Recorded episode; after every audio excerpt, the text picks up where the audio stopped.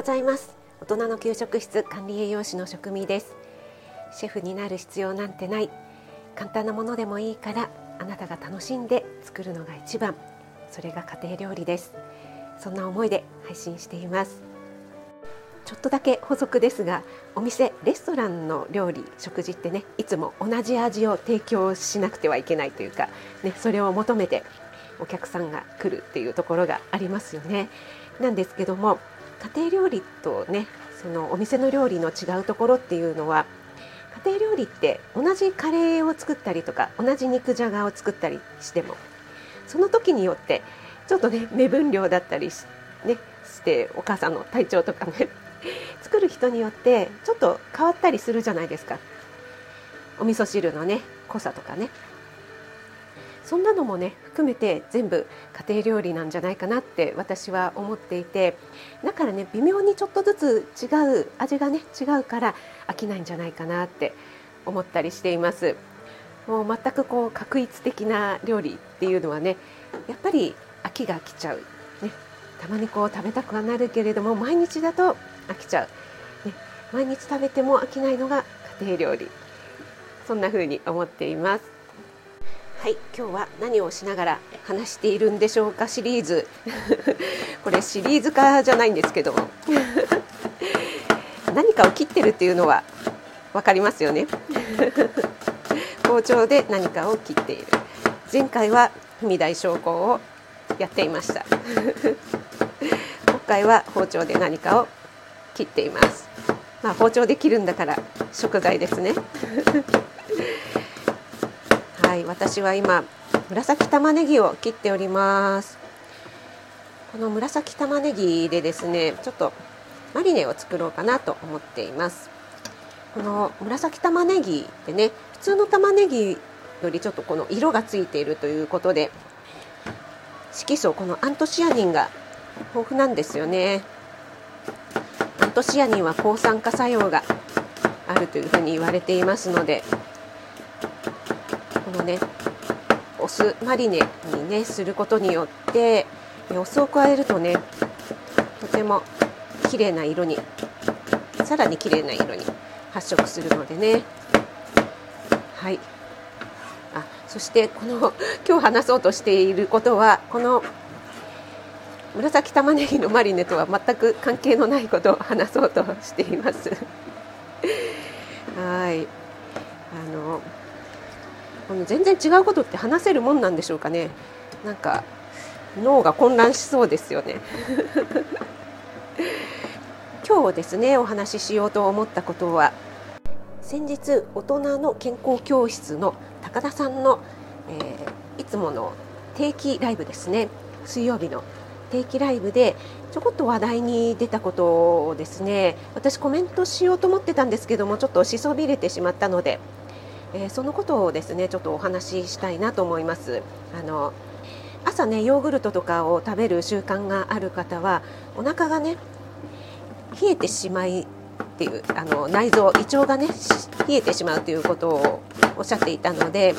そこをねちょっとなるべくかといってヨーグルトを温めるというのも、うん、ちょっとなんですしみたいなお話をされていたんですよね。で、えー、私はですね毎朝ヨーグルトを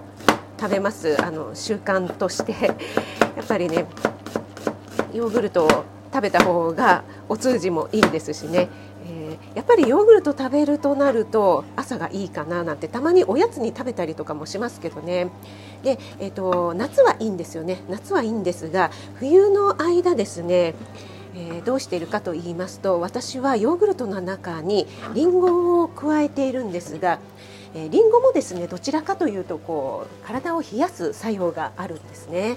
今お湯も沸いてますからお湯もちょっと止めて、えー、セットしたりしてはい。リンゴですね。そう。リンゴも体を冷やす作用がありますので私はあのりんごをねよく洗って皮付きのまま、えー、細かく刻んでそれをですねヨーグルトを食べるこうカップっていうんですかねちょっと大きめの器に入れてるんですがそれに、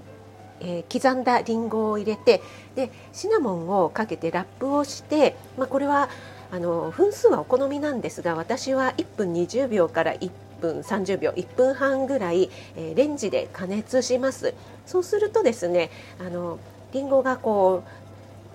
加熱されて柔らかくなりますよね。このりんごのシャキシャキ感を味わいたいという方はねちょっとまた違ってしまうんですけども。そうするとあのシナモンもですね体を温める効果がありますので、えー、ここにですねヨーグルト冷たいねそのままヨーグルトを加えるとですねあのヨーグルトがそんなに冷たくなくこのりんごのをね電子レンジ加熱した効果でですね、えー、そんなに何て言うんでしょう。内臓冷えちゃうな腸が冷えちゃうなという感じがなくね食べられるんですよね。でそこに私はドライフルーツだったりあとは、えー、そうですねナッツ類アーモンドとかあとは、えー、くるみとかそれからオートミールとかそんなのを入れてですねそれを毎朝食べております。なのでねちょっと朝私の友人とかもヨーグルトを朝に食べる習慣があるんだけれども冬はなんか寒いからね冷えちゃうから冬は食べないんだよねなんていう子もねいるんですよねなのでねもしよろしければこんな方法で試していただければななんて思ったので今日はそんなことをお話ししてみました。あもう玉ねぎ切るのは終わってますからね。はい、で今はちょっとあのお湯とあとカレーの様子を見てるんですけどもあと余談なんですがあの私息子がですね小さい頃風邪をひいたりしてねちょっとあまり食べられないとか体調を崩している時にりんごをですねちょっと甘く煮てあの蜂蜜なんかを入れてねそしてそこにシナモンを加えてりんご煮っていうのをねよく食べさせていたんですね。で、えー、それをね、えー、それだったらこうすんなり食べられるというところがありました。でねそんなのをね覚えていたのか息子もですねこれ多分小学校高学年何歳ぐらいかな45年生か高学年かちょっと忘れてしまったんですけども私がですね、えー、珍しく熱を出してちょっと寝込んでいた時に息子が見よう見まねで同じようなものを作ってくれたということがあってちょっとねあの具合が悪かったところだったので感動してねうるうるしてしまったということがありました。そしてあのがんサポートナースの幸子さんがね、えー、コロナにかかってしまってそれで何も食べられなくて大変だったというね、え体験談を、え貴重な体験談をね、え何配信かしてくださっていますけども私もね聞かせていただいて